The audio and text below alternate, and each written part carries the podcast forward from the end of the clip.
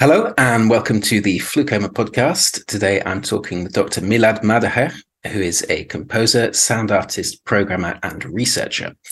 With a background in computer engineering, Milad mixes computational techniques with a whole host of musical practices and spanning a variety of genres from rock, metal, and film, and theatre to acousmatic, electronic, and computer music.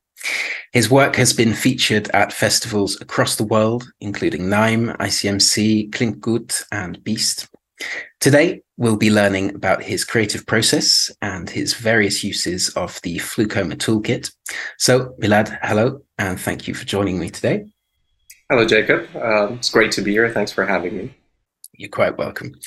Uh, so perhaps you could begin by uh, telling us how you got into music and perhaps also um, some of your background in computer engineering.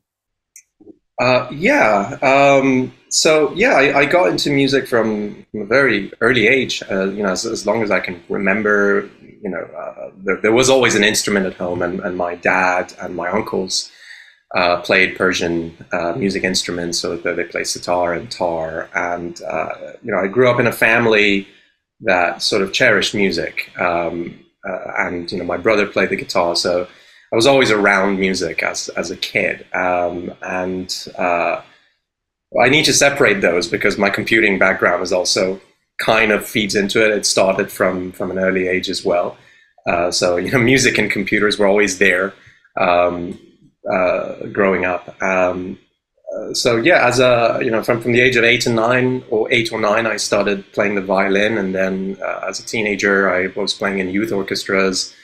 I sort of taught myself the piano, and uh, when I was in high school, I um, got super into metal, and uh, uh, yeah, I, am you know met a few of my classmates um, who were also into who shared that same taste and the subgenres of metal that we uh, we shared that, around that time. So this was like mid 2000s, so it was at the peak of uh, alternative, you know, nu metal, or just just past the peak of it, you know. Um, so we were really into that into that stuff, and um, yeah, I think I was 16 or 17. I started writing music.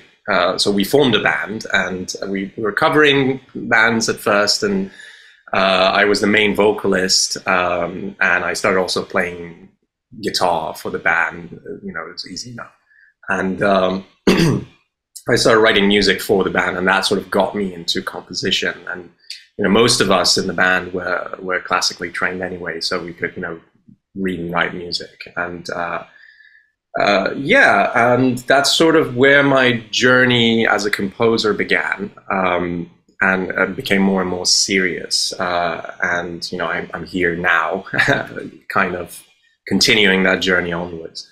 Um, which you know, to be honest with you, I, I did not expect to to end up here doing what I'm doing now at all. You know, when I was 15 or 16, I, I had completely different goals. I wanted to write film music, and I did uh, for for a time. Uh, uh, yeah, we had sort of uh, one, our bassist in our band uh, was kind of um, my all-time music partner as well. I've written most amount of music with him than any other person in my life as a, as a duo. So we sort of work very well together. Um, our sort of creative waves are kind of synced or can sync up. So um, he's also a, film director. And uh, so he had links with lots of other sort of theater and, and film directors studying uh, at his university, at the Art University of Tehran. Um, so, you know, we got commissions from sort of small student projects um, to sort of bigger ones, and we kind of uh, both got into writing film music. So it kind of expanded from there. Um, so to backtrack, uh, my computing background, my computer engineer background, uh, stems from the fact that I, you know, grew up with an engineer dad um, and um, an electrical engineer.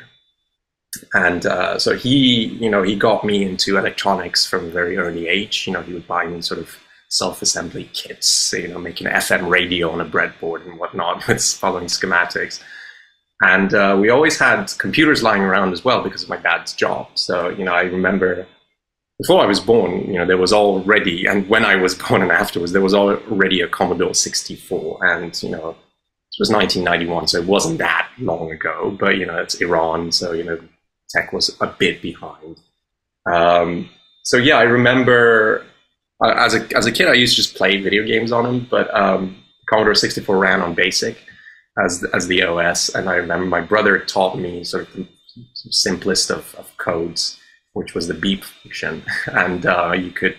I think that's probably the first line of code I've ever written in my life. I must have been three or four, probably four, for something. Uh, yeah, he taught me the the beep command, and um, I would just put it in, and I would put different pitches in and uh, and at that time I did not know what those letters meant. I just I just knew that they went from A to B, you know, all the way B C, you know, like um, yeah.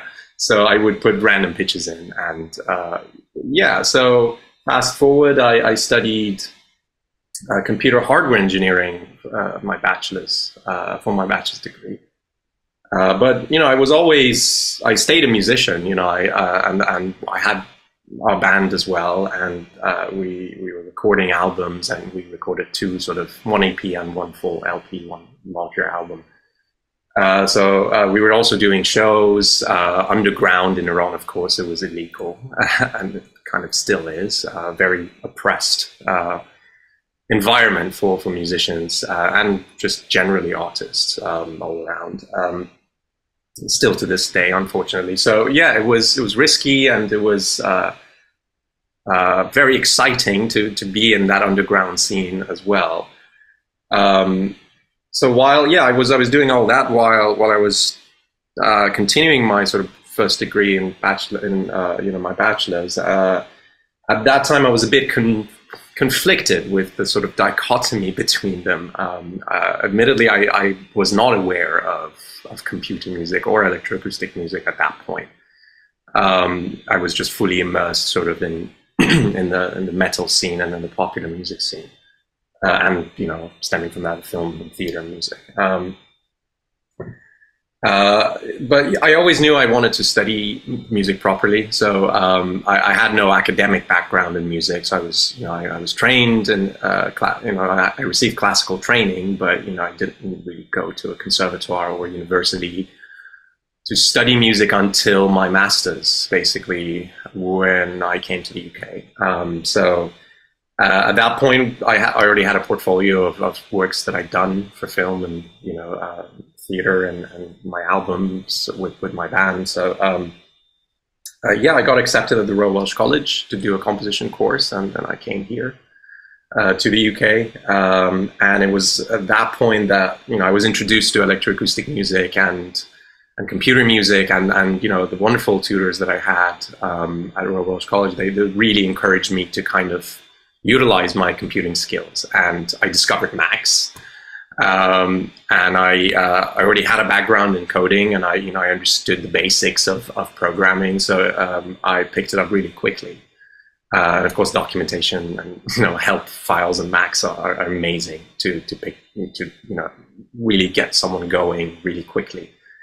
Um, so yeah, that's kind of uh, that's kind of my background and where I come from and how I got to where I am. And after I finished my master's, I, I of course did a PhD at, at Beast, at the University of Birmingham, uh, and I focused on uh, data sonification and science art. Uh, in particular, I, I, took data, protein and RNA data from uh, cancer cells. Uh, it was a collaboration with Barts Cancer Institute in London, and um, uh, they provided me with uh, with this data, and uh, I designed various patches, and I sonified this data, and I wrote music that reflected cancer as a disease from a biomolecular standpoint. So it was a collection, it was a portfolio of science art uh, pieces. Uh, actually, it was a mixed portfolio because there was also a bunch of patchwork that uh, dealt with the technical side of data sonification. Um, yeah, so that's uh, that's that's the gist of it, I would say. yeah. Okay. Well, so as you were just saying, so yeah, data sonification um, is something that's figured quite a lot in your work, um, and so you've written about it was subject of your PhD. Um, so we'll be going into some of the specific details of the techniques that you used in a moment, but um, I wonder if perhaps first you could talk about this uh, this concept of data sonification in general, um, what it means for your work, um, and perhaps also talk about your metaphor of, of the strata, which uh, uh, comes from your PhD as well. Um, so, what does data sonification offer you as an artist, um, and how do you approach data from a, an aesthetic point of view? Uh, yeah, yeah. So, um, personally, uh, I mean, at the beginning, data sonification itself uh, sort of provided me immediate sort of access to to novel material that I would not have, have attained, you know, personally uh, or manually, I should say. Well, not not manually, manually, but you, you, I get what I mean. Um, uh, but um, as I well as I dived into it, you know, then specifically when you mentioned the strata metaphor, um, so I was um, I, I, discovered some things about it, uh, and you know, doing literature review and, and certain sort of controversies and, and friction in, with practitioners that use data sonification became apparent to me. Um, uh, you know what it provides to me personally to, to kind of give an answer to that before I move on to the strata metaphor is is another dimension, is another sort of uh, set of controllers and set of uh, almost almost like a, another performer, really, uh, the data itself that uh, that feeds into what I do, that uh, that interjects me and that, that guides me sometimes, uh, you know, in, in, in, live performances that I do and improvised performances that I do. Um, so not only it provides me with, with material, the novel material that I can make use of in compositions, in, in you know, fixed compositions, but it all, I have a sort of closer uh, relationship with it in, in terms of performance. Uh, so yeah, the, the strata metaphor is is actually kind of a, a, a later fruit of, of the of the project, and it, it came about uh, as a result of sort of common questions that I, I, was just asked quite a lot during my PhD about why I was doing what I was doing. Because uh, essentially, what I was doing is uh, I was I was writing music about the science of cancer, and I was using uh, this this conceptual framework called the hallmarks of cancer, cancer, which is uh, a, a, sort of widely accepted conceptual framework that is proposed by Douglas Hanahan and Robert Weinberg, and, and pretty much everyone in, in, the cancer research field kind of recognizes this. Uh, so it's kind of canon, and um, and it kind of, as I said, it provides us uh, a conceptual framework for various biomolecular processes and within the cell itself. Uh, you know, from a biomolecular standpoint, what happens in the cell, you know, what sort of pro- proteins change and how do they change? How do they sort of certain inhibitors or um, uh, inducers kind of worked, uh, sorry, work together that causes a certain condition uh, or hallmark in a cell uh, that is becoming cancerous. Um, so I was I was taking this data and I was using the narrative of, of, of these frameworks, these hallmarks, as as uh, uh, you know, musical narratives. I was translating them. I was I was employing lots of artistic tools. I was you know juxtaposing material. I was drawing analogies between sound material and and what was described. Um, and uh, the sound material itself was generated from the data that I was that was getting um, uh, from from Barts Cancer Institute from the research that they were conducting. Um, but essentially, the story that I was trying to tell. So I would sonify this this data, and then I would, you know, uh, in the beginning, I, I had a purist mentality. I just went with whatever I got. So whatever the design of the sonification system produced, and of course, there was my influence in that to a to a significant extent as well. I would just take that and present that. But then as I went on, I, I realized that that was not really enough. I wasn't able to generate really interesting musical results. So I, I was doing things more in post, um, which were still um, informed by the context behind the data. Um, and where you know, whenever I presented my uh, my work in, in, conferences and talks and seminars, I, I often this this question often came up that uh, well you know so we you know the question was yeah we know that what you're doing yes you're you're taking this data you're turning it into sound and then you take that sound and then they're manipulating manipulating it, and you know also your design choices in, in the patch patches that are sonifying your data are, are affecting your results. So why work in this way at all if the listener uh, so they, they would ask, can the listener really like identify any anything about this data in particular in the sounds? And the, the answer was no. They cannot really. That's not really the purpose of, of what I'm doing. I'm creating pieces of music.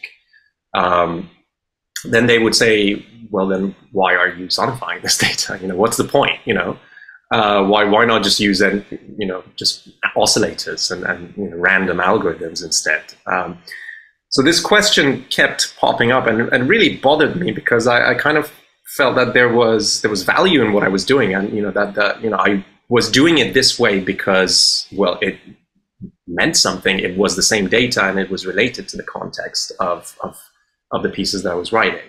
So it made sense. It, it had conceptual significance. Um, uh, so yeah, I, I set about to uh, to to answer this question, and the strata metaphor was a result of the research that I was doing, and this was towards the end of my PhD, towards you know during the writing up process, really, the last year of writing up, I kind of put this paper together with with Scott Wilson, my supervisor.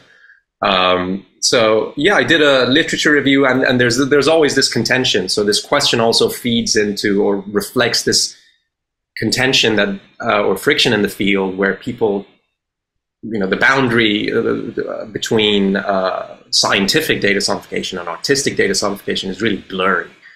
And often you know things get mixed up and and you know someone with scientific expectations uh, is expect, expecting some you know very rigorously designed data sonification system that produce, produces comprehensible results comes and listens to a, a, piece of music that employs data sonification and says, well, I can't understand anything. This is rubbish. You know, like this is arbitrary. It might as well be random sounds.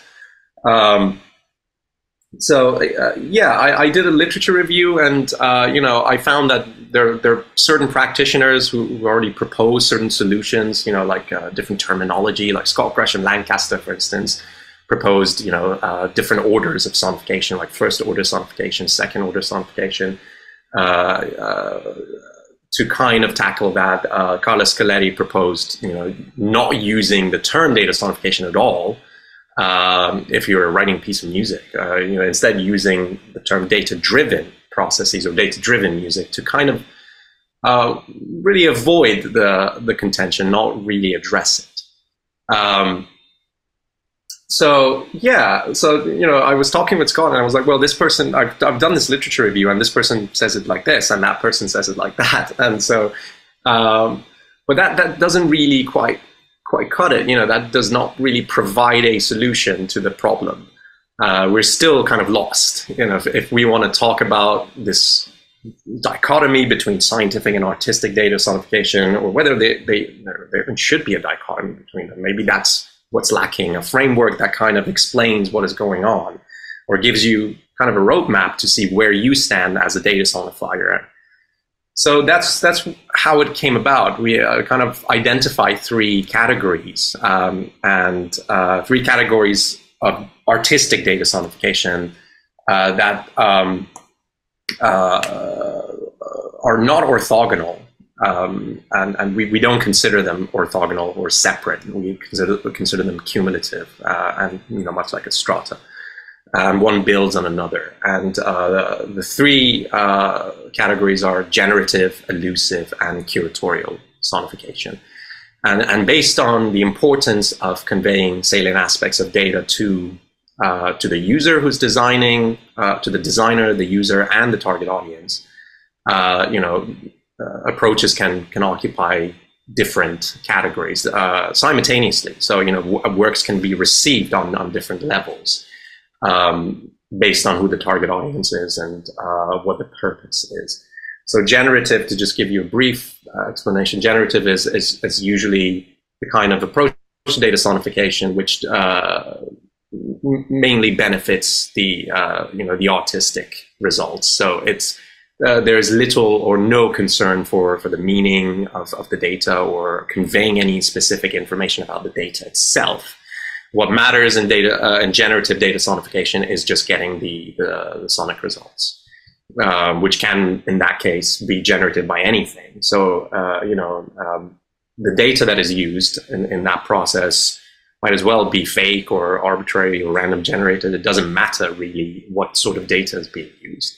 What matters is how intriguing the results are. And um, uh, yeah, so uh, you can we can also kind of draw a link uh, even between serialism or post-serialism practices uh, with data sonification using so that that would kind of translate into data sonification in a way it's not a really robust uh, you know excellent um, description i would say but uh, uh, you know using instrumental and vocal resources you can say um, or you know chance-based operations like Cajun or music in that sense. Um, uh, so yeah, what, what I was doing, of course, in my project uh, was was not generative strictly. I, I did have pieces that employed certain characteristics of, of generative sonification, but what I was doing was uh, sort of a layer further, uh, a layer further down or further up, depending on how you look at the the strata, um, which uh, we ended up calling allusive uh, sonification. And that is where uh, we can start realizing a bridge between the science and the art. So with generative sonification, there's, as I said, there's really no benefit to the science. What matters is just the, the use of the data by the artist. Um, but with allusive sonification, uh, the, the sonifier alludes to uh, the data set, the meaning inherent in, within the data, uh, or the context behind it, uh, or the relations between you know uh, data values. Um, what really sets it apart is is that um, is is is that conceptual weight that comes with uh, with the sonification, and it's important that when, if you're employing allusive sonification, that the listener knows the source of the data set and where it's coming from. In generative sonification, that's not important at all. It doesn't matter. What matters, is, as I said, is only the, the sonic output. But with allusive sonification, that does matter. So contextual information provided with the sonification experience or a way of acquiring it is, is crucial in achieving this, this level of, of sonification. Um, the end result, of course, is you know uh, still the, the, the listener will will not be able to figure out or understand how exactly the data uh, is being heard in the sound, or the relations uh, within the data are are not you know necessarily immediately translated into the sound for the listener. Uh, what ma- matters is that um, scaffold, which we, we, ended up calling it, this this sort of con- conceptual scaffold uh, that they uh, the, the user can hang their experience of of, of the sonification on, uh, and in a sense, you know, it provides a tangible experience of abstract numerical data. And because the listener knows where this data is coming from or what this data is, it kind of functions partly educational and part, sort of partly as an outreach activity for the science. So it does feed back into the science. And what, what I was doing in my PhD and my methodology and my, my approach mainly fell into, into the second layer of, of, of alluding to uh, the science behind the data. Of course, if you went further, you know, the third layer, if you really wanted to uh, convey specific salient aspects of the data to to the listener uh, or to the user, disregard anything else, any other part of the data that is unnecessary or, or can be considered as noise. So really focusing or curating information to to the user. Uh, then that's a different approach.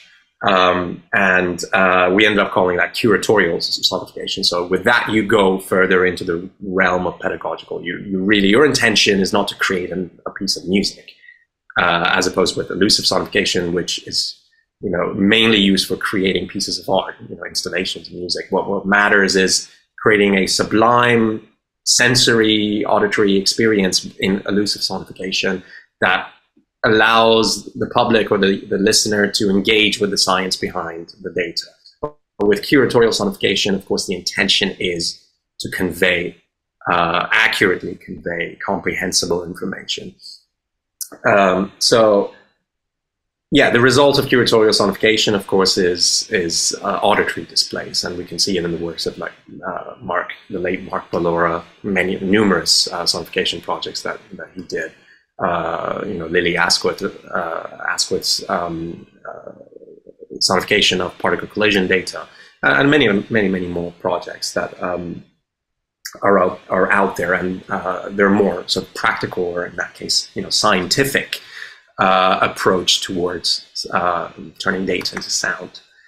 Uh, yeah, sorry, went on another tangent there, but um, that's the kind of uh, that's the kind of brief um, abstract of, of the um, maybe not so brief of the strata metaphor. What it provides to me is that it it allows me to uh, identify who well first of all identify who I'm, I'm I'm, I'm producing sonifications for, what's the purpose, who the target audience is, and and then you know what uh, what what I should keep in mind in terms of design, uh, in terms of output, you know, results. Um, uh, you know, what should I focus on if I'm designing a system, a sonification system that is supposed to convey information? Then you know, I know I should not be convoluting that information, and instead I should actually be clearing out the noise and make sure that I uh, that I'm highlighting the information to, to be conveyed. Um, so uh, yeah, I mean, we were hoping that this would at least. Uh, I mean, it was it was published in, in Leonardo um, in October, so it's it's fresh. Um, but we were hoping that it would at least address this this long standing contention that people have written about that you know well you know there is, is this artistic? Is this scientific? You know, what, why are you doing this? What's the point? You know, so some of these questions and this friction that has has been there, um, we're hoping that this would at least provide um, a stepping stone in, in you know in addressing some of that. Mm-hmm. Yeah, and there's some really really beautiful um, ways of thinking about this kind of stuff. Um, sounds really fascinating, and it, it kind of um, made me think of some of James Bradbury's work, who who worked on the FluCoMa project, and and yeah, he he he didn't really do data sonification as such. Uh, he kind of took processes. For example, he did a lot of um, I think it's called data moshing, uh, where where he kind of uh, took he scraped his entire hard drive um, and appended a wave header to each file and sort of transformed it into sound, um, which could or could not be considered as as data sonification, I suppose. But um, and but yeah, what what's interesting is that um, over the course of his PhD, uh, he yeah he he kind of had different trajectories of of taking that sound, highly curating it and arranging it into, you know, the beautiful music he makes. And then he has some projects where he just like keeps the original data as was and kind of makes no transformations at all. Um, and yeah, so I, I suppose this, what you're talking about really kind of gives a, an interesting framework of thinking about those processes for the artist to think about how how you get how how you engage with um with uh, the sonic material that you're creating. But so yeah, it seems that um, in your work, the the the cement, semantic kind of uh, signification is, is very important. And, and it is. In my PhD work, yes, it was. Yeah. It was kind of uh, central to to deriving narrative out, uh, mm. Text, um, and uh, yeah, in terms of, I mean, what you were you, what you were describing, the, the, the practice of sonification, you know, file uh, file types. That that's uh, that reminded me of Al Bonotto's um, uh, work as well. So he has this work data to AIFF, AIFF, where he has sonified various, you know, files with different, you know, headers and, and file structure, of course. Uh, and you know, um, the, the, handbook kind of refers to this as some form of audification, although you know the, the term audification itself is not really consistently applied in, in, in the hand, handbook either. Um, but that it was curious that you said that because that's that's one of the specifically uh, one of the examples that uh, we kind of covered in the, in the article as well, talking about generative data sonification, where you know that that practice of uh, sonifying uh, different files essentially uh, which you can also achieve in, in Audacity. Uh, you know, you can just drop import any file into Audacity, and, and you would get immediately an audification of it. Um, which is yeah, it's it's it's fascinating. Um, I mean, it's it's like the the strata metaphor is not really to to say whether there's value in one or there isn't. You know, uh, it's it's more sort of differentiating where you stand or knowing what you're doing and and what that what that would sort of entail. Yeah, of um, course, of course, yeah, yeah. And I I do know that James is a fan of Alva Noto, as as as am I. as am I as well. um, so perhaps bef- quickly before getting into uh, some more kind of concrete examples of some of these things that we've been talking about, perhaps just to round off the kind of uh, introduction to your practice, um, there there are two major aspects of your work, um, which are on one hand uh, live improvised performance, um, and on the other more kind of fixed acousmatic pieces. Um, I wonder if you want to perhaps talk about these two practices um, and the differences between the two approaches and and if there are common themes or approaches that may span between these different activities yeah yeah absolutely um, well the live improvised aspect of my work is something fairly recent and it's something that um, i would blame FluCoMa for as well. like, uh, it's a kind of instigator for, for me really diving deep down in that rabbit hole. Um, um, but yeah, it's it's something that I started in, I would say, uh, the third, second, third year of my PhD. So up, the, up until that point, I was mainly writing fixed uh, acousmatic uh, pieces, um, and uh, yeah, it was. Uh, I mean, in terms of how I generated material, it was always through improvisation anyway. So you know, because I, I built these sonifying sonifier patches, and I would just sit in the studio uh, playing uh, around with them for for hours and hours, and I would record that material. And I still that's still the way I work in terms of generating material. This day, I, uh, to this day, I, I, still do the same thing. Um, but you know, at, at that point, I, I, really didn't think about performing this, uh, these improvisations, you know, live to to audiences. Um, it really came about when I started uh, experimenting with CataRT, um, or CataRT uh, and concatenative synthesis. And uh, uh, so that's kind of one of the common themes between my acousmatic work nowadays and, and live improvisation work is, is the use of grains, is, is the use of granular synthesis and concatenative synthesis. That's something that really connects them, or perhaps was, was the one of the culprits of, of you know swinging me or, pushing me towards uh, live improvisation um, itself you know as performance.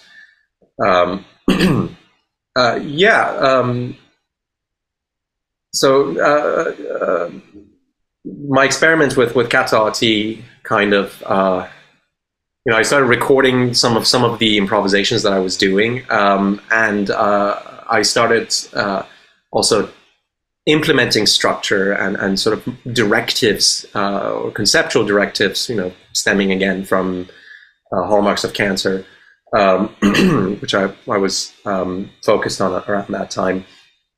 Uh, and and experimenting, you know, with with uh, the extent of my control and the extent of data-driven elements that were uh, in play during performance, and and this sort of strand uh, of, of uh, you know of, of, exploration was was kind of what encouraged me even further to to keep going and to, to actually play live. So you know, recording my performances and then realizing that actually you know that doesn't sound bad. You know, um, uh, I could actually do this at a concert, and uh, there's there's enough intrigue in it, hopefully, that it, it's not going to bore people out um, out of their minds. Um, uh, yeah, so in terms of material generation, uh, I think improvisation itself and spontaneity, spontaneous response or musical expression is still very strong when I'm when I'm working.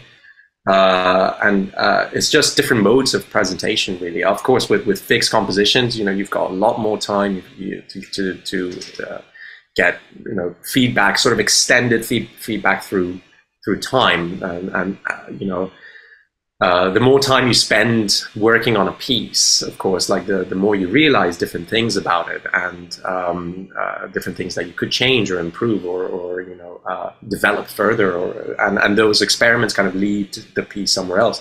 So, um, yeah, but of course, with, with live improvisation, it's, it's all in the moment. And that aspect of it is something that I found, uh, or I came to find really um, intoxicating. Uh, you know, being fully in the moment and not really knowing what's going to happen, uh, and just starting something with pure sort of pure free improvisation with with certain material, and then ending up somewhere completely unexpected. That's something that I uh, personally really enjoy nowadays, and it's pretty much become or consumed my my practice. I mean, I still uh, write fixed pieces, and in fact, I have an album coming out soon, which is um, uh, a collection of fixed pieces, mainly written in SuperCollider. There's there's some FluCoMa generated sounds uh, and uh, using my patches in, in, Max as well, but mostly it's in SuperCollider. So the live coding as well uh, uh, also is, is um, kind of um, kind of intoxicating. And I, I, remember Scott Wilson once told me that you know programming can be really intoxicating, man. Like you got to be careful. and you know I totally agree with him because you know it just pulls you in and um, and then you realize that you spend months just working on a on a patch just changing things and have not produced any musical results. So maybe live improvisation in a sense also remedies that for me because I can just take that patch to a concert and force myself to make music with it you know rather than sitting at my desk here and changing things you know very minute uh, improvements. Um, yeah, um, I would yeah. say. No, well, I certainly understand that uh, dilemma of uh, spending months on a patch without uh, actually making any music with it. Yeah, certainly.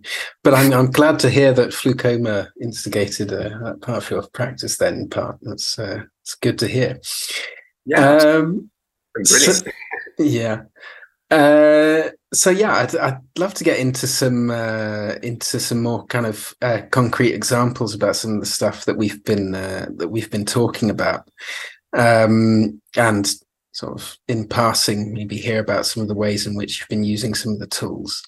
Um, so one piece that um, uses some of the the data sonification techniques that, that we've been talking about um, is malignant grains from 2020, uh, 2020 sorry.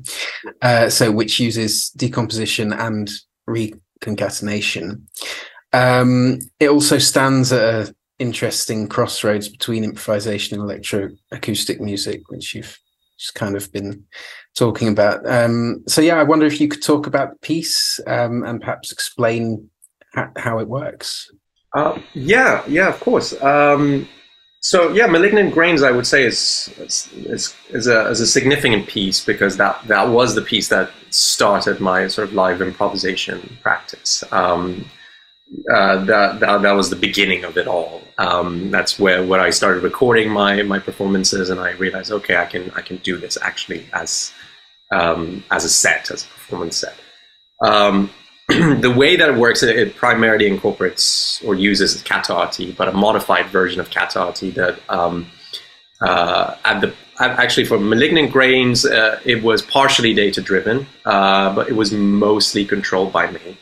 Uh, and in, in, many senses, it was an exploration of the capabilities of and, and versatility of, of CataRT uh, but nonetheless, it was using sonified material. So the, the sound material that was being decomposed and reconcatenated was, was all generated by my other patches, um, which sort of incorporated other approaches to data sonification, parameter mapping, model-based sonification. Um, uh, and also some recorded material was there as well, some recorded material from uh, the environment, so and the ambience of of, uh, of, of the laboratories of, of Barts Cancer Institute. Uh, you know, I did a couple of recording sessions there. Uh, mm-hmm. where I uh, recorded uh, mass spectrometers and uh, you know, different lab equipments that uh, the mass spectrometer was actually responsible for generating the data that I was using. So I thought that was that was an interesting uh, kind of angle to have or sound material to have. So it was you know, a combination of these sounds um, that was going into CataRT and Um, uh, then, of course, I was manipulating different parameters, manipulating textural elements of, of, of the output of, of CataRT, as well as uh, gestural articulation. Some of those textural elements were, were also uh, mapped to uh, to the sort of data traverse patch that I had, which uh, you know traversed my my high throughput massive data set in a time based manner, and, and that was sort of one of the key patches uh, that I made initially in, in, my research, which was not really musical itself at all. It was just, you know, uh, traversing through the data in a time-based manner because, and the time-based aspect of it was because I intended to use it in a musical sense. So I wanted it to, uh, to, to kind of be, you know, paced at a, at a, at a certain, you know, uh, rate.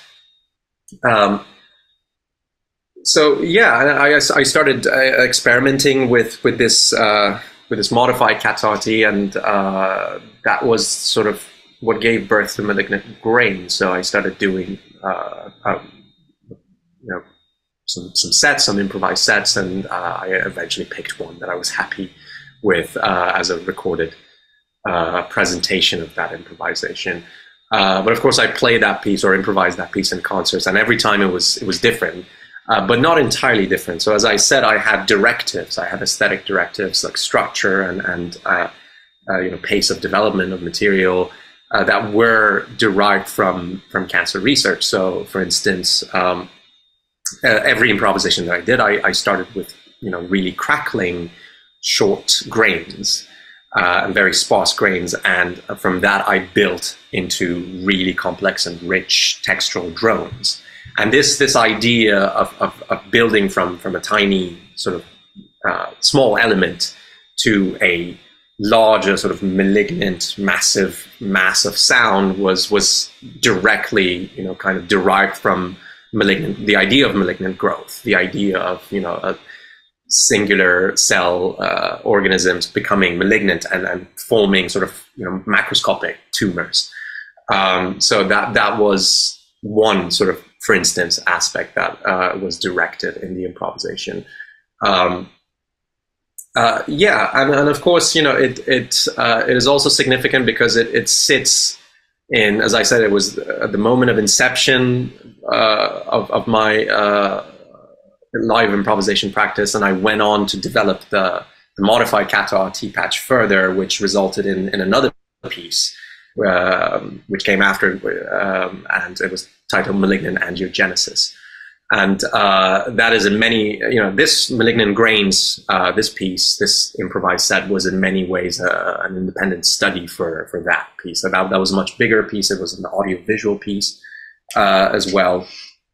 And, uh, and, and then from that point onwards, of course, I was, I was introduced to a FluCoMa and I realized that uh, I can actually make my own CataRT instrument uh, using FluCoMa, which I did, and uh, that that led on to you know other pieces, other live improvised pieces like Data Dialogues that also incorporates uh, modular synths, uh, and it's, it's a multi-channel live improvisation uh, piece. Um, so uh, yeah, in many ways, it's it is also significant in that way that it kind of led into into more developments and and expanding on on what I was doing in my improvisation practice.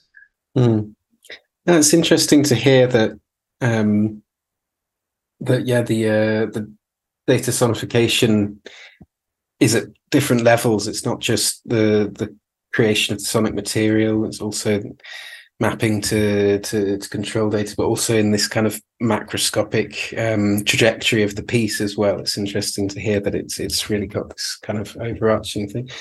Um, I'm I, I'm interested to to know, given the uh, the sort of allusive approach to to data sonification that you talk about, how how you present that piece to an audience. How how how do you how how do you let them know what's happening? What what what kind of what intel do you give them before you start playing?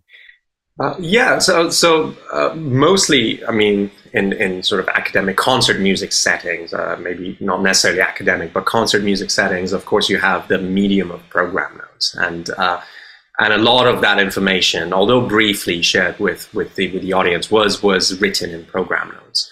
uh, you know, telling them where this data is coming from, first of all.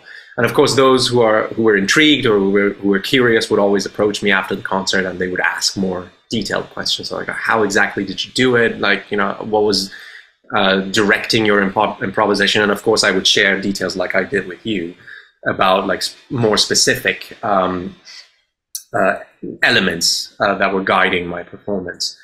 Uh, yeah, uh, but th- I guess that's that's the tricky part, you know, especially in concert music. Of course, you know, not everyone really looks at program notes all the time, so it, it is a problem. Of course, you know, uh, I mean, I have also experimented with actually, you know, using uh, you know text uh, as as voice, you know, using voice reading out text inside uh, inside the piece itself. So you know, you would hear some uh, you know a voice sort of sharing a little bit of information or clarity that you know where that this is the data set or this is where it's coming from or you know with malignant angiogenesis as i said it was an uh, audio-visual piece so having that visual aspect uh, was another sort of um, way to tackle this to kind of at least highlight uh, that there is there's some data in, in play here and that's that's what is guiding it and uh, uh, hinting at it, uh, so alluding to it, you know, in a sense, which is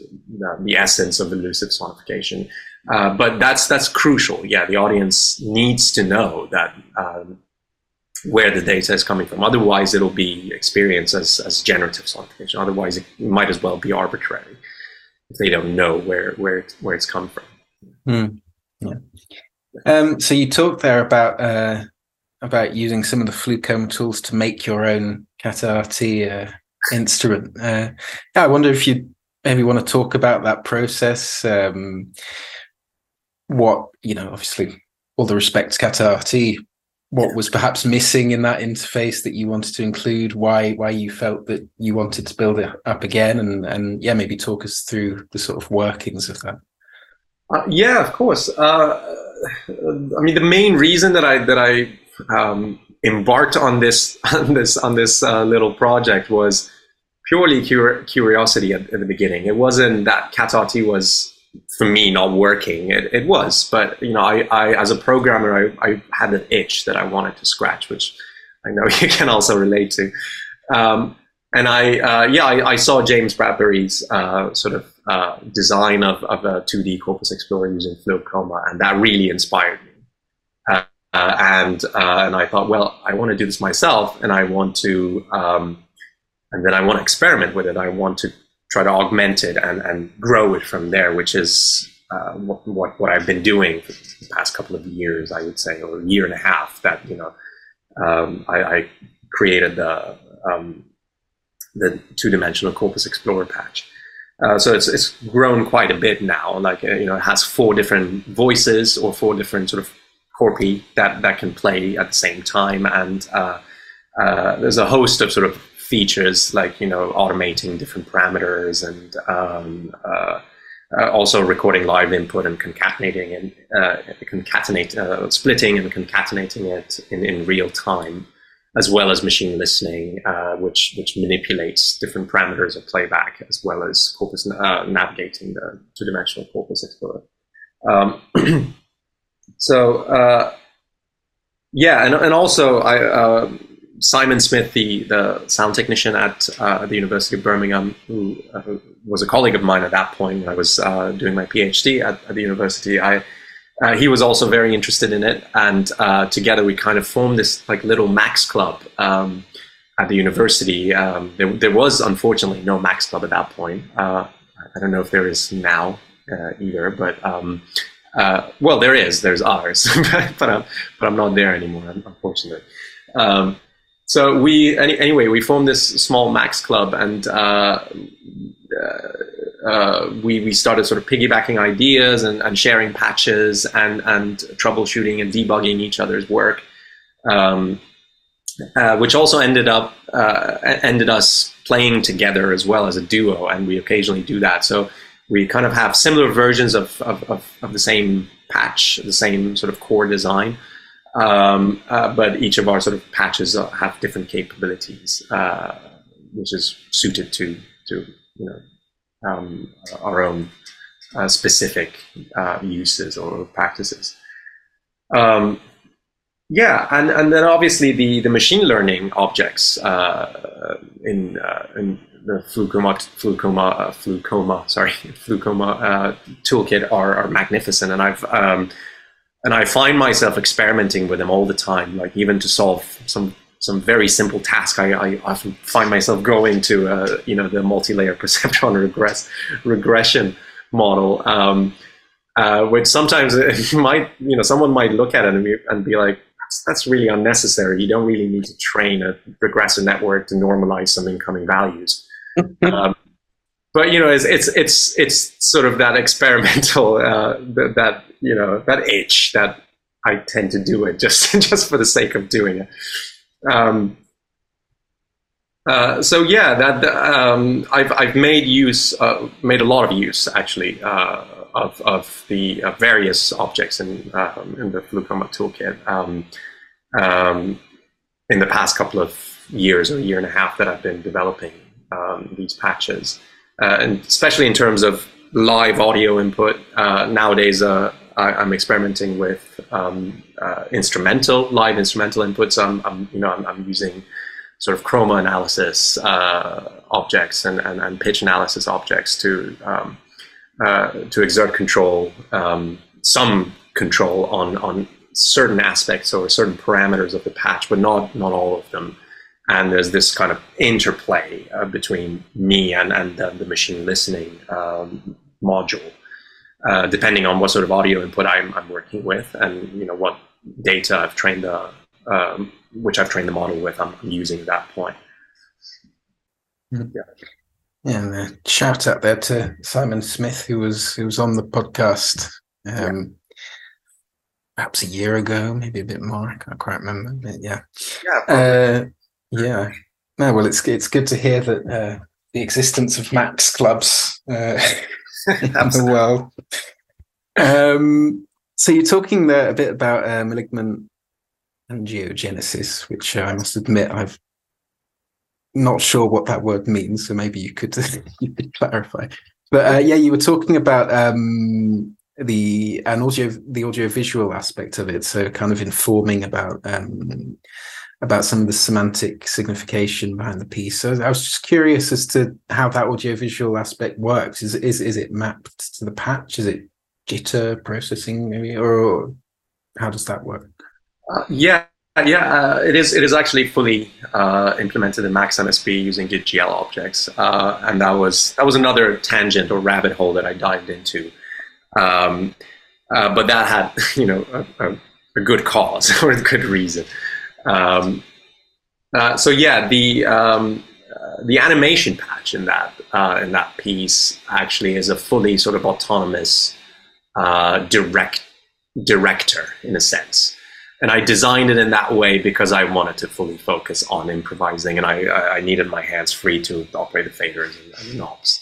And I, uh, and I did leave myself some control to just you know hit hit a button uh, and and progress the scene, but uh, it's it's essentially an audio reactive patch um, uh, that uh, in addition to you know having uh, 3D elements in the in in in the digital world context, like moving or, or changing or being manipulated based on uh, based on the input audio or the generated audio, it also uh, transitions or directs from dif- from different scenes to one another or, or back to sort of uh, uh, the 3D environment and. Um, there, uh, the the material that we used for that. So that that piece is a result of a collaboration between myself and a visual artist friend of mine, uh, Ehsan Hemmati Farouz, who's, uh, who's Iranian and uh, uh he's a painter uh, um, and uh, an animator.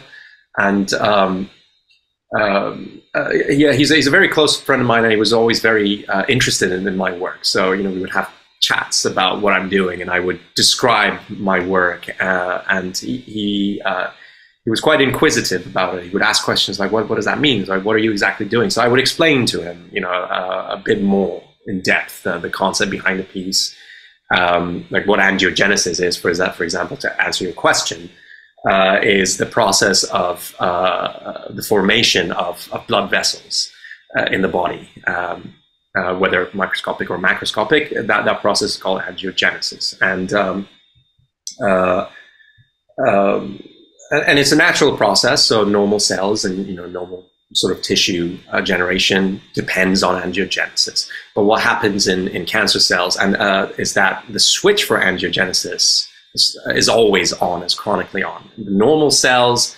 uh, or normal tissue uh, basically can regulate that switch. So you know if, if mm-hmm. you know uh, there's a wound that needs healing and the new blood vessels need to be formed, so the switch will be on. Or you know menstrual cycling, for instance, uh, the switch will be on. but then it will be able to be switched off. What cancer cells do is that they circumvent this natural barrier. Um, and uh, the, the result is, is that blood vessels are constantly being created or sprouting around uh, you know, a malignant, um, malignant tissue, which obviously then can supply that malignant tissue uh, with, with oxygen and nutrients and, and uh, remove meta- uh, metabolic waste, which will result in, in further growth. So, um, sorry, a little extended parentheses there. No, Going back to uh, to our uh, to my collaboration with with uh, so, yeah, I, I, explained what I was uh, uh, what I was doing and and the process of. Um, you know, malignant angiogenesis and, and, some conceptual information. And, and, a couple of days later, he, he sent a sketch, an animated sketch to me, just, just randomly um, you know, a, a, very short sort of hand-drawn, animated, uh, two-dimensional 2D sketch. And, and he was just like, yeah, I, I, you know, I was thinking about what you told me, and I, and I just, you know, drew this, and that kind of started this collaboration. I was like, hang on, well, let's let's let's take this further. Let's let's do more things with this. And um, uh, eventually, we ended up uh, working together on, on on malignant angiogenesis. So uh, he uh, he uh, animated or provided me with with um, around uh, eight to, nine minutes of animation, which we had he had hand drawn himself. Um, uh, based on various concepts related to my research to, to, to cancer research. So various sort of uh, hallmarks of cancer. So it focuses on cell proliferation, tumor, tumor, tumor generation, and also angiogenesis at the same time and he also did his own research and you know he looked at the antiquity of cancer and you know uh, hippocrates and, and, and avicenna and how they described cancer um, uh, around that time so he, he sort of factored those in in his uh, in terms of his aesthetics. Um, so that, that's kind of how that piece came about. Uh, and uh, i knew that i wanted to do an audio live audiovisual piece but i needed a way for the visuals to, uh, as I said, autonomously be directed without me having to worry about what is what is on screen. So I designed this max patch that uh, using JIT-GL objects that essentially did that uh, based on you know input audio, um, uh, and uh, yeah, that's that's um, that's how it came about. I, am not sure if I answered all your questions. Uh, if I didn't, yeah. please do. Yeah, no, certainly. Well, it sounds like a really, really interesting uh, relationship work on this piece with Ehsan. And so, is, is is does he have many sort of computational? Is is he familiar with kind of generative art and so how, how did that was it literally he would send you over hand drawn um, artwork and, and you would translate that into the kind of jitter GL realm or uh, uh, how yeah I'm really curious to hear about that process. Yeah of course yeah um, so yeah he is he is familiar with with generative art and uh, he he works in TouchDesigner um, uh, although he mostly focuses on uh, on sort of uh, manually animated uh, uh, results. So like he draws his own uh, sort of each frame and, and then animates it. Um, uh, but he is familiar. And we, of course, we we uh, we looked at a lot of reference material um, when we decided to actually embark on this on this project. We, we did look at a lot of generative art, a lot of audiovisual art. Um, uh, one sort of very direct ins- uh, source of inspiration was Ryoji Ikeda for that uh, for that specific piece. His project Datamatics, in particular, And of course, Ryoji Ikeda's work uh, was, you know, was uh, an inspiration to my other work uh, works in this portfolio as well. But in particular, the datamatics um, projects, the audiovisual works that he has done, um, were were uh, were kind of our reference material for this. Um, and uh, uh, the way that essentially the the um, uh, the visual aspect of the work works is is that there are there's sort of two worlds. One is the sort of 3D uh, text-based animations that are designed by me that are reacting to, to, to the input audio, and they're fairly simple transformations. You know, moving about, changing sort of brightness and intensity and color. Um, um, and presence within you know the, the entire 3D field. So there, there, are moments that the text sort of fill the entire the entirety of of, uh, uh, uh, of, of, of the window, basically. Um, of the screen. And and then there are moments where we kind of cut into uh, these hand drawn animations, which were driving the narrative of the work. So uh, the 3D text based um, animations were were not really uh, functioning as, as as a narrative device. What was kind of conveying, or we we were trying to convey information through was was those cutscenes that Ehsan had more sort of uh, intentionally, uh, or you know, I would say intentional. I, I mean, sort of in a more directed way, drawn or, or designed to to say something. Um, and there was, you know, the use of symbolism, of course, you know, um, a minimalistic portrayal of of, of uh, cell proliferation, for instance, using really simplistic shapes and you know circles, for instance, for cells and and lines for for blood vessels and, and the interactions between the, between these uh, sort of minimal elements um, uh, was was attempting to convey the process of angiogenesis and tumorigenesis in general. Um, so yeah, essentially what the patch, uh, the animation patch that I designed, uh, does is is that it allows to cut between these these worlds, uh, but is tailored to live performance and live improvised performance.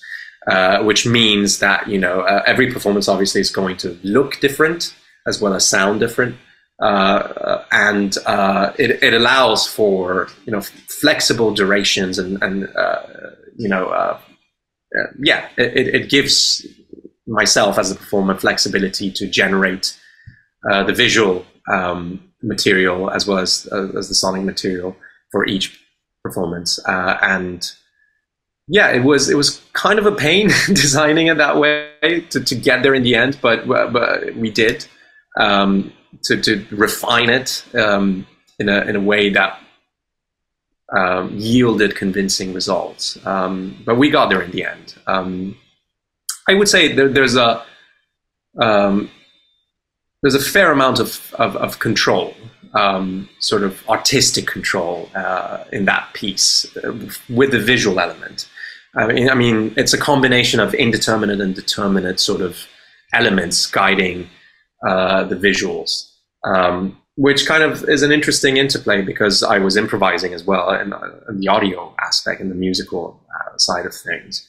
Um, um, so yeah, uh, and as I said, the this piece kind of led uh, to uh, another another piece of work, which is data dialogues, and you know, it was a sort of um, constant development that, that led from one step to another to another. Yeah, well, we can we can talk about data dialogues. So it was a piece from 2022. Um, so as you said earlier, that um, also integrates a modular synth into the mix. Um, so I think that also gives a good opportunity to sort of talk about um, instrument design in general and how you conceive of your systems as a whole and sort of how you how you see those various moving parts sort of fitting together. Um, yeah, I'd love to hear about data dialogues. Yeah, of course. Um, yeah, uh, so data dialogues was um, uh, what came to existence um, basically after I, I, I, had designed my own uh, Corpus Explorer using FluCoMa. Um, and uh, I I started experimenting with the Make Noise microsound and tape machine uh, that we had um, at uh, at BEAST. Uh, and around that time, you know, it was it was sitting in the studio, and I and I just started playing around with it, and um, and I kept going at it. And I think for the most you know better part of a of a year, I was just generating material using that. It was it was amazing. It was fascinating, really fascinating machine.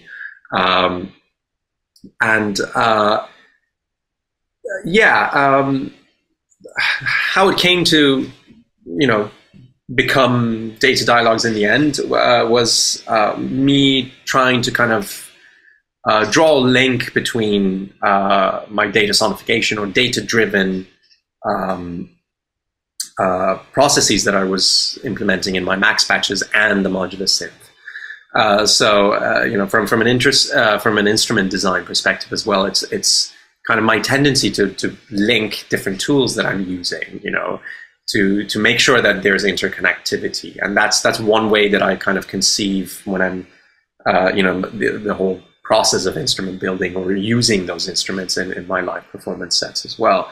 Um, uh, yeah, so with uh, with the different modules or patches that I'm that I'm using in my in my work, I uh, I feel like you know there's a tendency or there's this uh, like compulsion for me to try to feed the output into the input of another, you know, from one to, into another. So linking linking them uh, together has always kind of been uh, an angle of exploration and experimentation for me.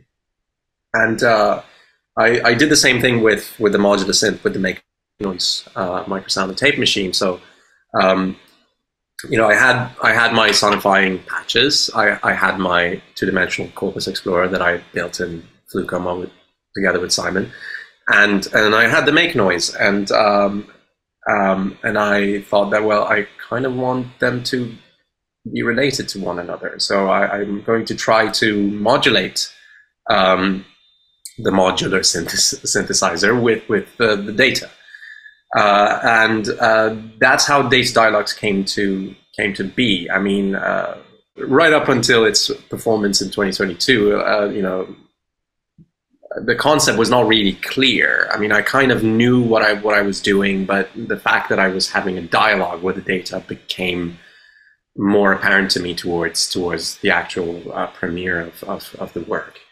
Um, and uh, the way that it works, of course, is is that my uh, uh protein and RNA data, of course, is, is in a generative sense this time. So there, there's no allusion to uh, to the context behind the data. So in a generative sense, uh, it's it's data sonification. Uh, so that that is uh, the data is uh, is being sent out as control voltages um, to to the make noise uh, microsound machine, and uh, it is also at the same time being mapped to spatial trajectories to move you know audio sources around um, using higher order ambisonics. Um, Uh, and of course, you know, the, the easiest thing to do would be to also map some of that, some of those trajectories and some of the data to um, the Corpus Ex- Explorer patch as well. So, um, you know, uh, modulating different parameters uh, of, of the granular synthesizer uh, that was, you know, you know, being uh, that, that was playing the grains essentially and navigating as well, navigating the uh, the two-dimensional corpus um, uh, window or, or Explorer. Um, and uh, yeah, so improvising with this system uh, kind of brought about this idea of having a dialogue with the data because essentially that it felt to me that that's what I was doing. You know, I, um, uh, yeah, kind of playing together with with uh, with the data, not knowing, you know, when, when I load in the next sort of batch of 10 proteins uh, in, into the system, what's going to happen. But, you know, each, each of those sort of um, data points or, or those data vectors, essentially, because it's multidimensional, each of those vectors were being mapped to different places. So, you know, as I loaded in, uh, I would essentially generate um, a new soundscape. Uh, so I, I, I, could have, you know, diverged from what I was um, playing at that time uh, at every uh, at, at, you know any moment uh, when I sort of loaded in the next batch, or it would it might uh, it could have I'm sorry it could have also been similar uh, or uh, just just augmented slightly. So something something would change, but it would still be very much the same sound world or the same soundscape, but some some element would, would change. So this um, sort of surprising aspect of it, and the fact that I had to respond to that musically and you know spontaneously in real time was was was great, was fascinating, and it felt like a dialogue um, with those data values. Um, and uh, yeah, that's that's that's how it um, that's how it happened, I guess, with with data dialogues. yeah, it's really interesting to hear how um, hear about this trajectory across across these different pieces and yeah how this how this data has sort of gone from a from a source to up to in this piece sort of being in actually being in dialogue with it and yeah hearing about um how that kind of relationship has built up over the years. And so is it over across these projects do you is is the data set the same or is, is it something that's perpetually updating or? It is different sets of data. So uh, it is uh, it is a similar data type because the the patches around is, is built around that data type. So it's uh, it's vectorial multidimensional data essentially. Um, um, but it is different data sets collected from different experiments conducted at various different points in, in time. So uh, and and they all have different uh, sort of dimensions as well. There are, so some of some of them are, are have, have, more dimensions, some of them have fewer dimensions, um, or you know higher or lower throughput as well. Um, mm. Yeah. I suppose one question is: Would you would you say that um, over the course of this um, sort of aesthetic engagement that you've had with this this type of data, do you do you feel that you maybe you may have gained, even if it's not something that you could sort of say or explain or tangibly sort of put your finger on, do you think you may have gained some kind of comprehension about that kind of data? Do you kind of have some kind of um, how would we say a, a sort of intuition about this data? Do you feel that you've sort of got to know it in some way? In a in a way I I guess I can. I mean I cannot really say that objectively and you know and provide evidence to support it, but I I can say that yeah I've kind of uh, learned its behaviors if I can say it that way. You know in terms of sonic output or the way that it's translated into sound. Um, uh, and you know some of it is audible, of course. You know when you play you know more and more with the same data set, especially if you use the same data set. If you change data sets, then it's far more difficult to kind of gain that um, understanding. Um, which is, of course, what I did. I both did change, but I also played with using the same data set, you know, for an extended period of time. Um, so I did kind of get an understanding, a, vague understanding of, of behaviors that I could expect during performance.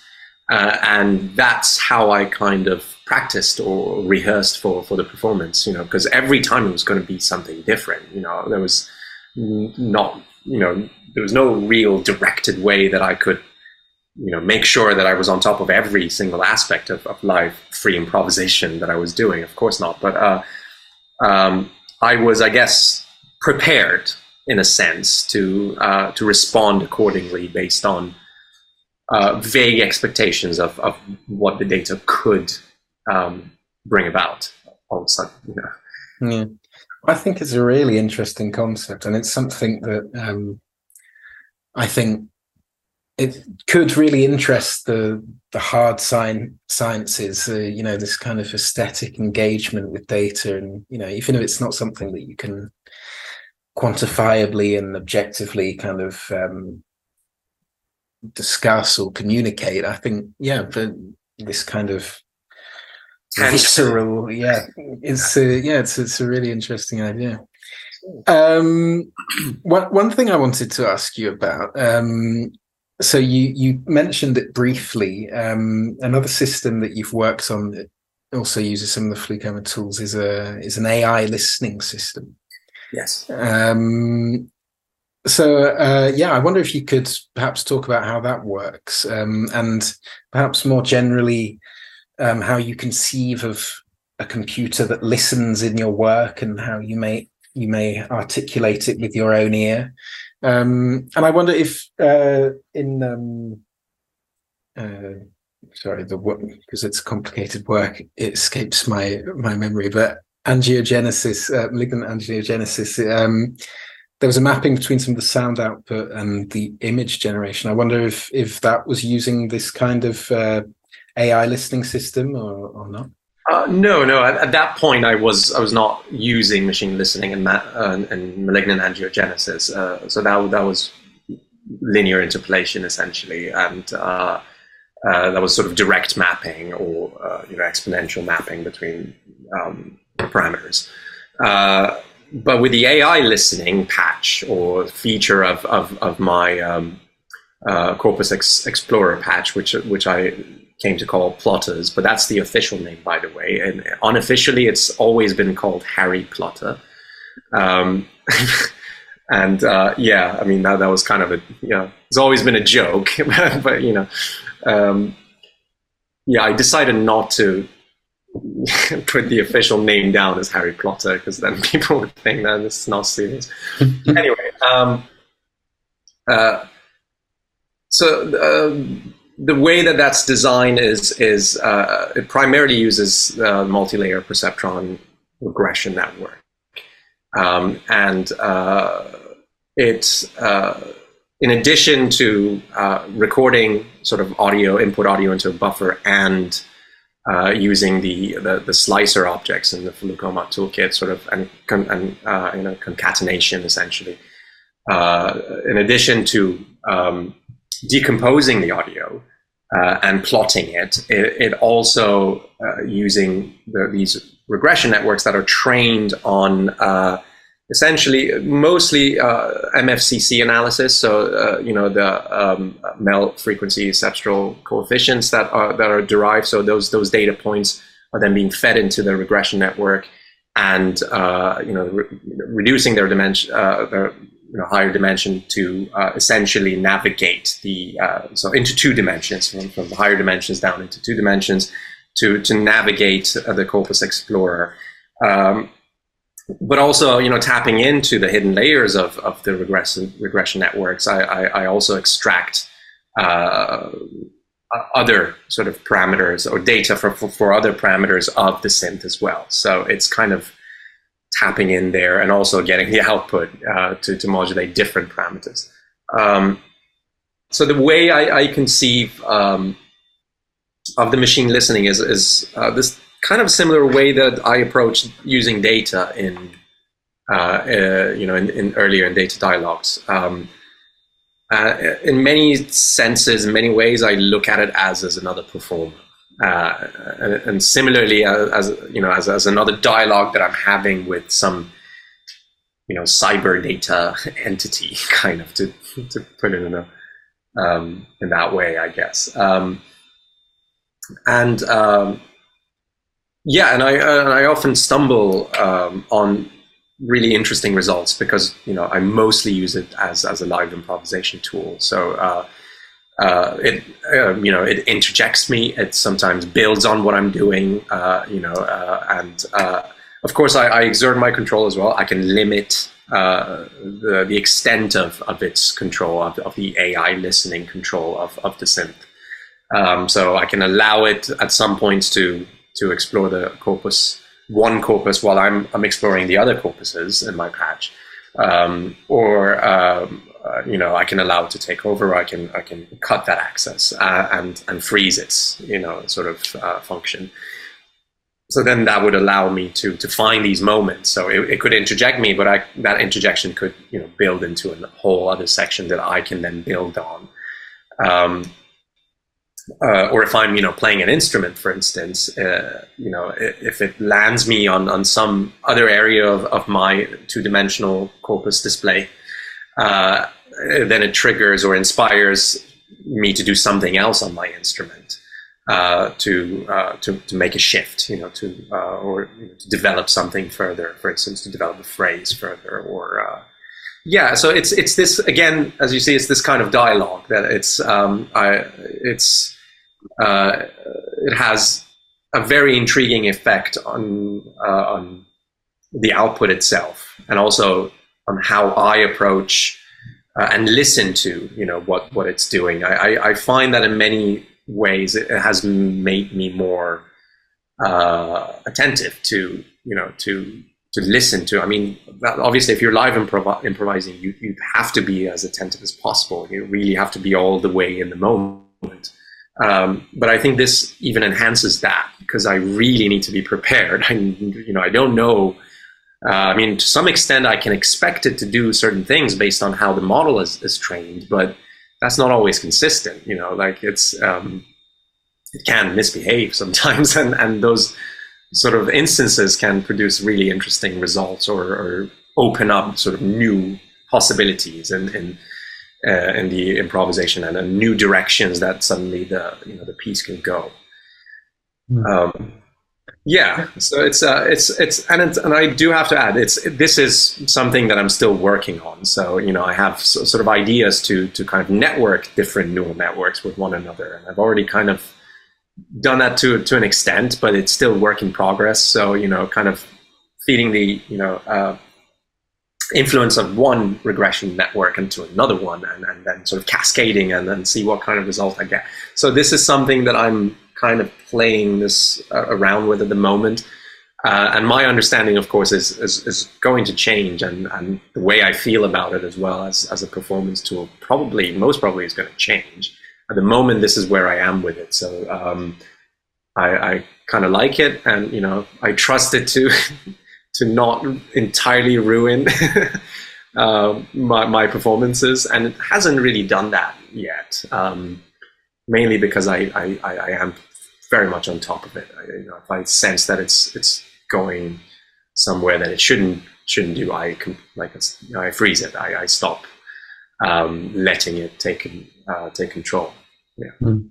Yeah, well, it's good to hear that you've you're sort of encroaching on that balance that I think many people try to find between chaos and and surprise and and control. And uh, yeah, it's something that's not easy to find and it can take a lot of fine tuning and requires uh, experience with one's own patches. I think it's, a, it's also, but yeah, no, it's interesting to hear how you kind of fashion the computer into this this very active agent um, that, that, that's really uh, performing with you and, and, and, making decisions that are, that are impacting the work. Slightly anthropomorphic, I would say. You know, I kind of sometimes see it as a, as a person, but yeah, it's not the case. But um, yeah, just just a side note. yeah. Um, another thing I wanted to ask you. Um, uh, so you've you've worked with um, both Super, uh, SuperCollider and Max over the years, and you mentioned earlier that your upcoming album is uh, is is using a lot of SuperCollider. Um, I'm always curious to hear people um, explain sort of what drives them towards one creative coding environment to another. Um, what you consider to be the affordances and limit and limits of each, and you know, sort of generally describing their relationships with the with the creative coding environment in, in their practice. So I wonder if you want to talk about that and maybe also talk about the, the, this upcoming project that's uh, that's on the way. Yeah, absolutely. Um, well, in all honesty, um, uh, I, I, resisted SuperCollider for, for quite a while. yeah.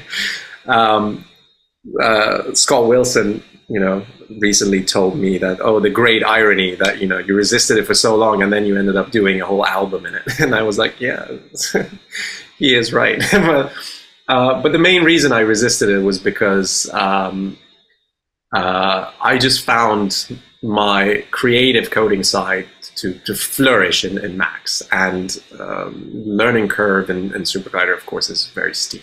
And, uh, you know, um, I am, of course, familiar with code, with C-based uh, languages. You know, I studied C sharp and I know C++. You know, a little bit, not not that well. I, you know, but um, I'm generally comfortable with code. It doesn't really scare me off. But um, yeah, there was there was something that blocking me, and and, and I think that was for me personally was uh, was debugging and troubleshooting per se in SuperCollider, which is really tricky, can be really tricky sometimes, and can make you pull your hairs out. Um, um, but yeah, anyway, um, during during the lockdown, of course, you know, I, I uh, uh, Scott was kindly sort of hosting um, SuperCollider sessions, teaching us, and um, uh, and we also had sort of live jamming sessions, which was wonderful, and I learned a lot, and that sort of started um, me down or sent me down this this sort of um, uh, this this um, this path. Uh, and then I, you know, ended up using it a bit more and more. And um, nowadays, it's kind of integrated into my performance set. So I am feeding the audio from my Super Collider patches into my MaxPatch. So that the interconnectivity that I mentioned earlier, uh, you know, so I, I find myself, you know, um, modulating parameters and on VCV Rack with you know you know using OSC and then feeding the audio into you know my MaxPatch and then you know feeding a SuperCollider into, into MaxPatch and you know just a crazy matrix of um, yeah just parameter mapping everywhere um, uh, so yeah um, nowadays I find that it, it, really depends on what I want to do which which coding environment I would pick uh, so the album that, uh, that you asked about um, which will hopefully be out soon, uh, uh, is uh, essentially um, a combination of you know what I call a bleep bloopy uh, computer music aesthetic with Persian classical music harmony. So what I what I did um, was that I, I, drew on on modes and, and scales which were derived from Persian Persian classical music, and and um, I, I, used lots and lots of random generators um, um, essentially to, to operate various synths that I've made in, in SuperCollider. And they're mostly experimental FM synths. And uh, uh, so there's this combination of algorithmic, stochastic uh, uh, uh musical elements and also harmony that stems from directly from, from uh, Persian, Persian classical music. Um, and that's the sort of whole premise of the album. Um, it, is called Random Walks, um, because you know I, I use a lot of Brownian motion patterns, um, and uh, that's that's the kind of um, core uh, drive, core algorithmic drive behind uh, behind the whole album. Uh, but just to add as well, uh, it, it most of the pieces are, are uh, semi improvised, if not more than a bit semi, you know, maybe, maybe a bit more. Like there are fully improvised pieces as well. So um, uh, there are some tracks, of course, that are that are fixed that, that, you know have a lot of sort of post editing and, and fixed composition um, and directed composition. But there there are, there are some that are just purely improvised, fully improvised. Um, uh, some of them employ sort of just live coding, uh, just you know mouse and keyboard, and and others I've I've used MIDI controllers to kind of modulate synth parameters. Um, so you know for that kind of aesthetic, anyway, going back to what makes me choose one over the other. For me personally, if you know um, if I'm if I'm going after something pitch based and you know um, uh, uh, using stochastic algorithms, I find that SuperCollider gives me more flexibility and, and uh, and control over that. And I kind of like the output of it in that sense. I'm not saying that you can't do these things with Max. Of course you can, but uh, uh, but I just find I don't know. There's something about about working in SuperCollider for, for that specific side uh, side that that uh, intrigues me. Um, and uh, I find myself going to it. Uh, and of course, if I if I want something highly modifiable, then I would ob- obviously go to SuperCollider as well because I, I, I have that control to to write my own functions, you know, and uh, not have to you know try to work with a object that is packed. Um, so that that amount of control is something that um, SuperCollider I find is good for. Uh, but really, it, you know, I guess it would. It depends, you know, what how much patience you have for debugging and troubleshooting, and you know, for for prototyping, for instance, I would rarely ever go to SuperCollider. If I want to prototype something, Max is the easiest way to go. Um, uh, and then you know I might realize that well I, I need you know this to happen, or I can well maybe I can use FluCoMa, maybe I can train a, a regressor uh, network again for, for for this, or maybe I can you know um, uh, make a patch in SuperCollider and do this. So you know, kind of yeah, uh, goal oriented programming. I would say that you know I kind of conceive, and that's usually my approach towards. Um, uh, so the, the, the balance between programming and um, composition side of my work. Um, yeah. Um, did that answer your question?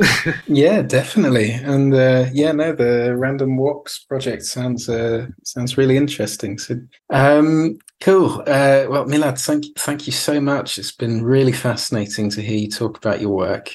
My pleasure. Thank thank you for for having me. It's been it's been great. Um, uh, to to you know uh, to, to talk with you and and uh, uh to uh, to be featured in, in, you know in the FluCoMa podcast series. Uh, that's, that's a it's a pleasure.